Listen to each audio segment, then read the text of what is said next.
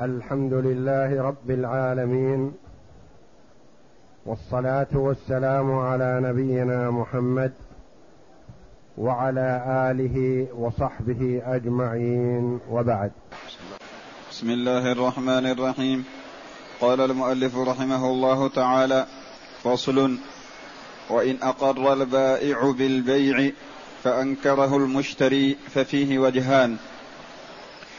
أحدهما لا تثبت الشفعة لأن الشراء لم يثبت فلا تثبت الشفعة التابعة له.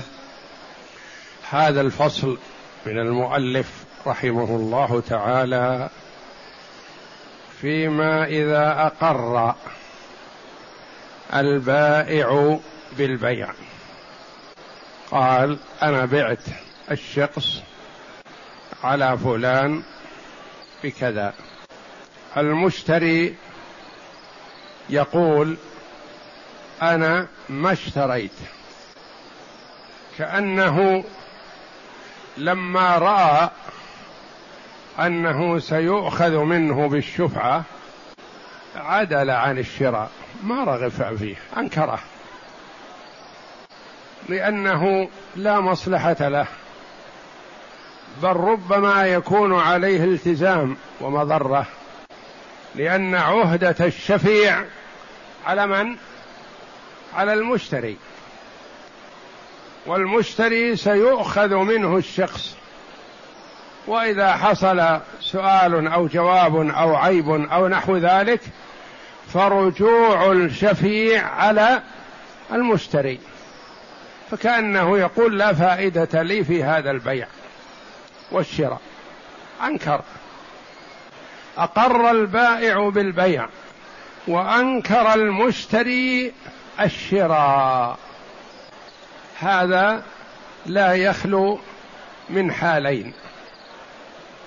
إما أن يقر البائع بالبيع ويعترف بأنه استلم القيمة أو يقر البائع بالبيع ويقول ما استلمت القيمة. فإذا أقر البائع بالبيع وأنكر المشتري الشراء. يقول المؤلف رحمه الله تعالى ففيه وجهان.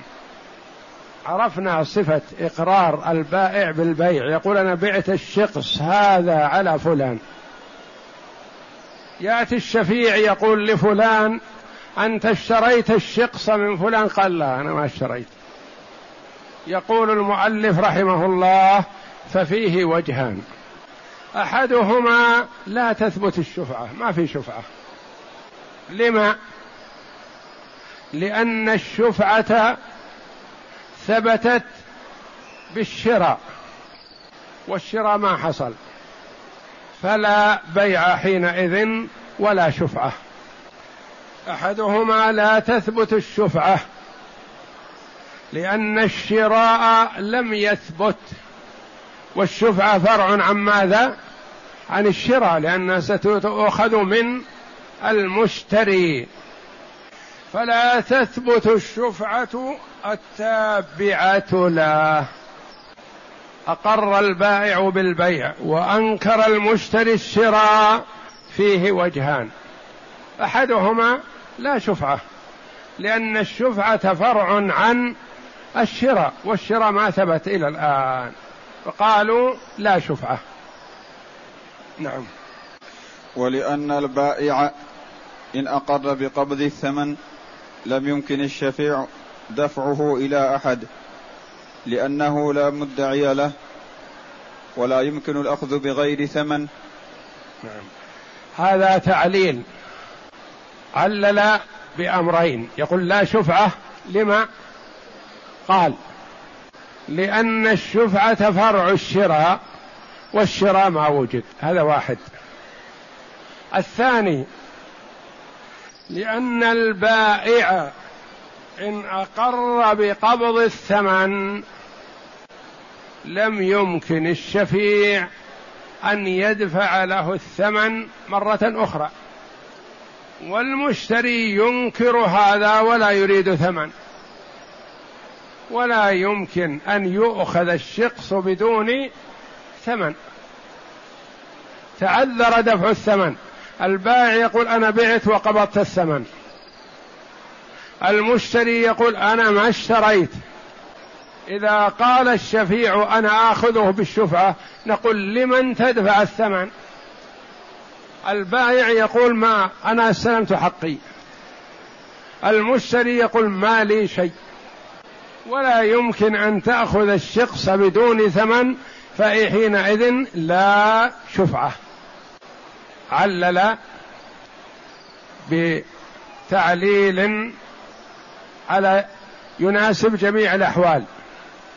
ثم تعليل آخر إذا أقر البائع بقبض الثمن. يقال للشفيع لمن تدفع الثمن؟ البائع يقول قبضت ولا بقي لي شيء ولا يمكن أن تدفع له الثمن مرة أخرى. المشتري يقول ما اشتريت وليس لي شيء فلمن تدفع الثمن؟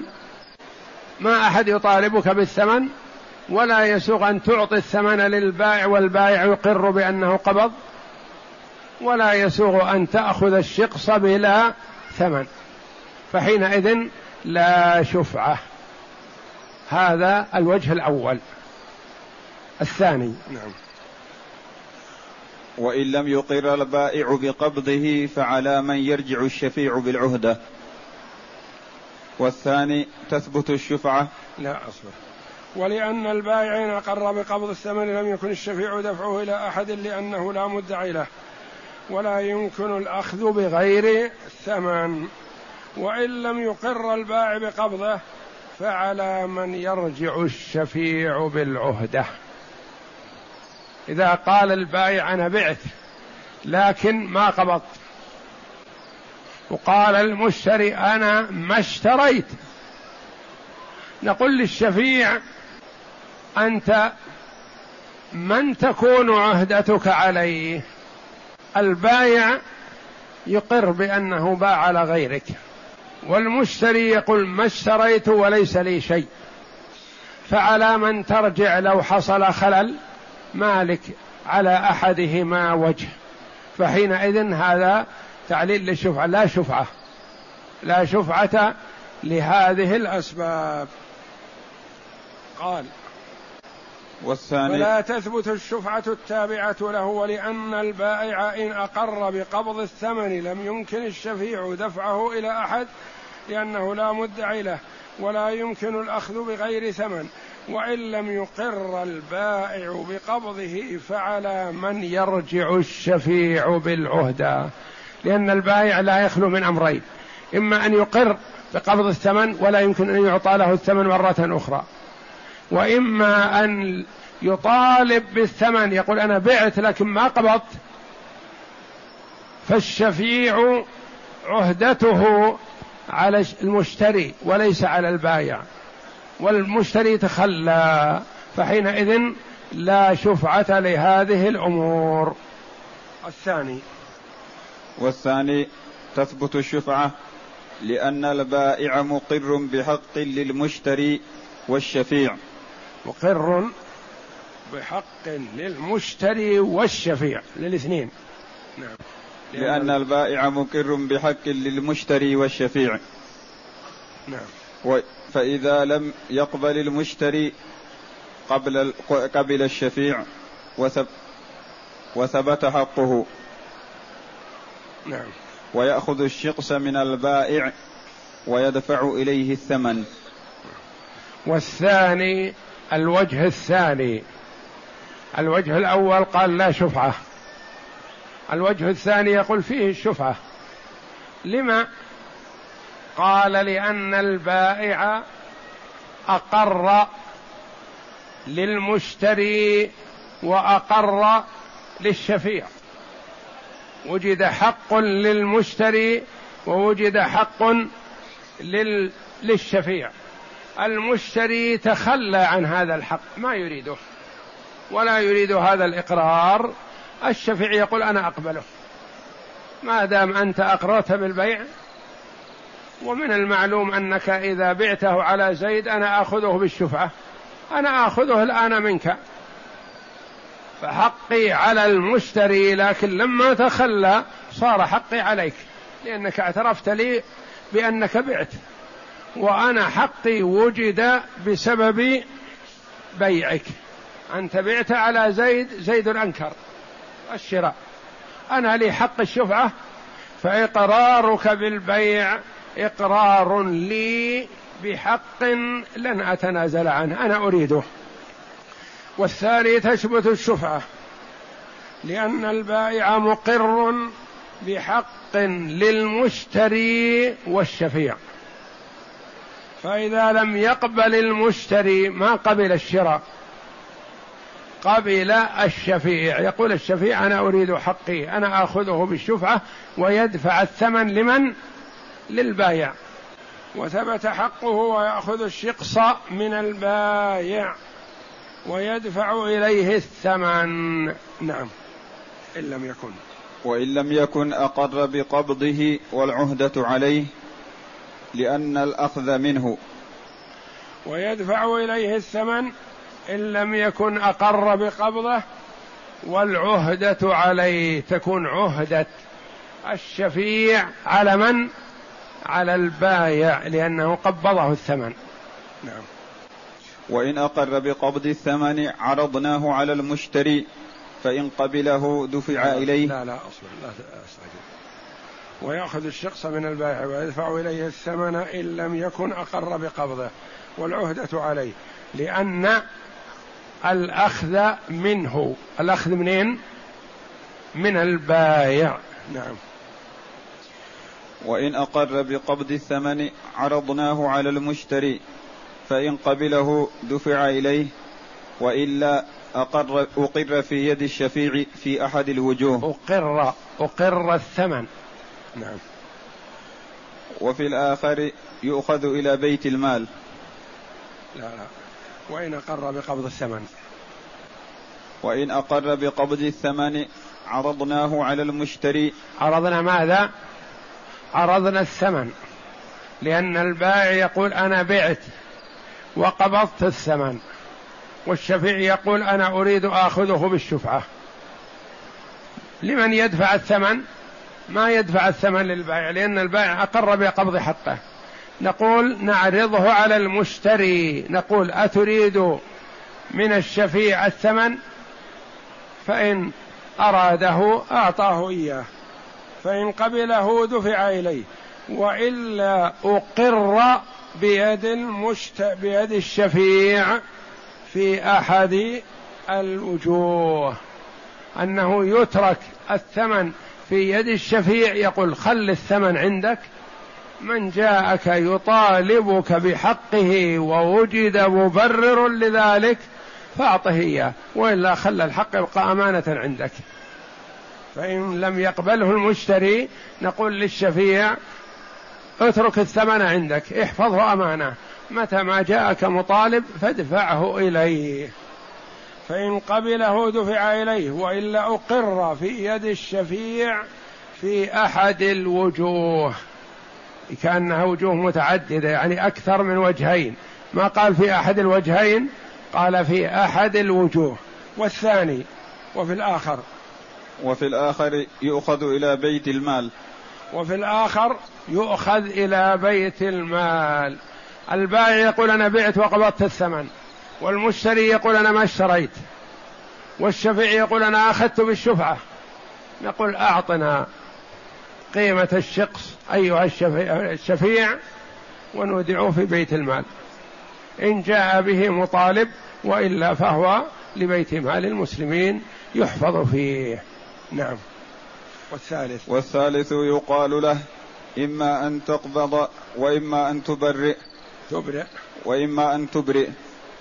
الوجه الثالث أن يوقف المشتري وإن لم يقر بالشراء. ما دام البائع يقول أنا بعت وقبضت الثمن ما لي شيء. بقي الحق للمشتري. نقول تعال المشتري خذ الثمن قال ما أريده. نقول أبرئ الشفيع من الثمن. قال أنت في حل؟ قال لا ما أبرئه. ولا اشتريت وليس لي شيء. والبائع يقول بعت وقبضت الثمن. وأصلها يقول للشفيع للمشتري أنت بين أمرين إما أن تقبض قال ما أريده. نقول إذن أبرئ الشفيع. قل ما لي عنده شيء.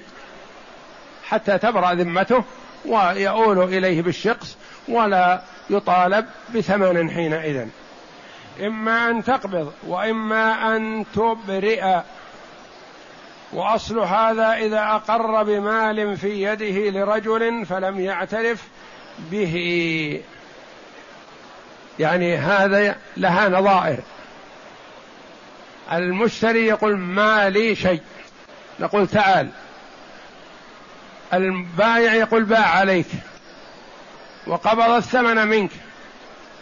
والشفيع يريد أن يأخذه بالشفعة ويعطيك الثمن. قال ما لي ثمن.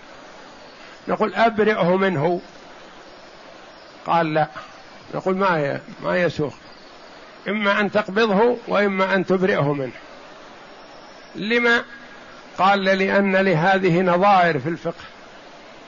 شخص أقر لشخص بمال ورفض المقر له. قال ما لي شيء. يقول ما يصلح هذا الرجل أقر لك وأنت تنفيه. أبرئه مما في ذمته حتى نعرف براءة ذمته. إذا أبرأه برئ وإلا يلزم بأخذ هذا المال. والأصل هذا. وأصل هذا إذا أقر بمال في يده لرجل فلم يعترف به. هذا أصله يعني أنه يوقف ويقال له أبرئ صاحبك. يعني هذا يتأتى ويصور مثلا واحد معه شيء ما يستكثر عليه ويعرف أنه ليس له. يقول ما هذا الذي معك؟ يقول هذا ليس لي هذا لمحمد. نقول تعال يا محمد الرجل أقر لك بهذا المال. هو لك؟ قال لا ما لي شيء. نقول اذا لمن يكون؟ ما نتركهما هكذا. نقول أنت أيها الرجل الذي أقر لك بهذا الشيء أبرئ من هو بيده. قل مالي هذا لك. ليس لأنت بريء مما عندك لي. أبرئه. وهكذا. يعني أن هذا البحث يدل على أهمية الشفعة. وأنها حق أوجبه الشارع للجار أو الشريك دفعا للضرر عنه. واحيانا يسقط في يده يريد الشفعة ثم يتحيل البايع والمشتري في إسقاط الشفعة. يقول البايع أنا بعت يقول المشتري أنا ما اشتريت. يقول البايع أنا بعت وقبضت الثمن. فيقول المشتري أنا ما اشتريت ولا أعطيت ثمن وليس لي ثمن.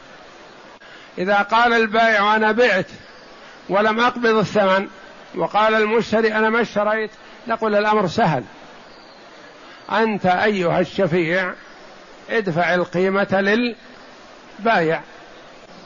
والبايع اعترف بالبيع وأخذ الثمن والشخص أخذه الشفيع. لكن أحيانا البائع يعترف بالبيع ويعترف بقبض الثمن. المشتري يتنصل وينكر هذا اطلاقا. يقول ما اشتريت وما دفعت ثمن. قال في هذا ثلاثة وجوه. نقول تعال تأخذه؟ تأخذ الثمن؟ قال لا. الوجه الثاني نقول أودعه أيها الشفيع في بيت المال. أو يبقى عندك متى ما جاء مطالب به اعطه اياه يقول لا أريد هذا ولا هذا. نقول لل للمشتري الذي ذكر أنه مشتري إما أن تقبض الثمن لأنك أنت الذي أعطيت البايع. ما في أحد متبرع يعطي البايع. أنت الذي أعطيت البايع فاقبض الثمن. قال ما أعطيت البائع ولا قبضت ولا شريت. نقول أبرئه منه. قل هو بريء من ثمن هذا الشخص فيكون ملكه بدون ثمن. والله أعلم. وصلى الله وسلم وبارك على عبده ورسول نبينا محمد وعلى آله وصحبه أجمعين.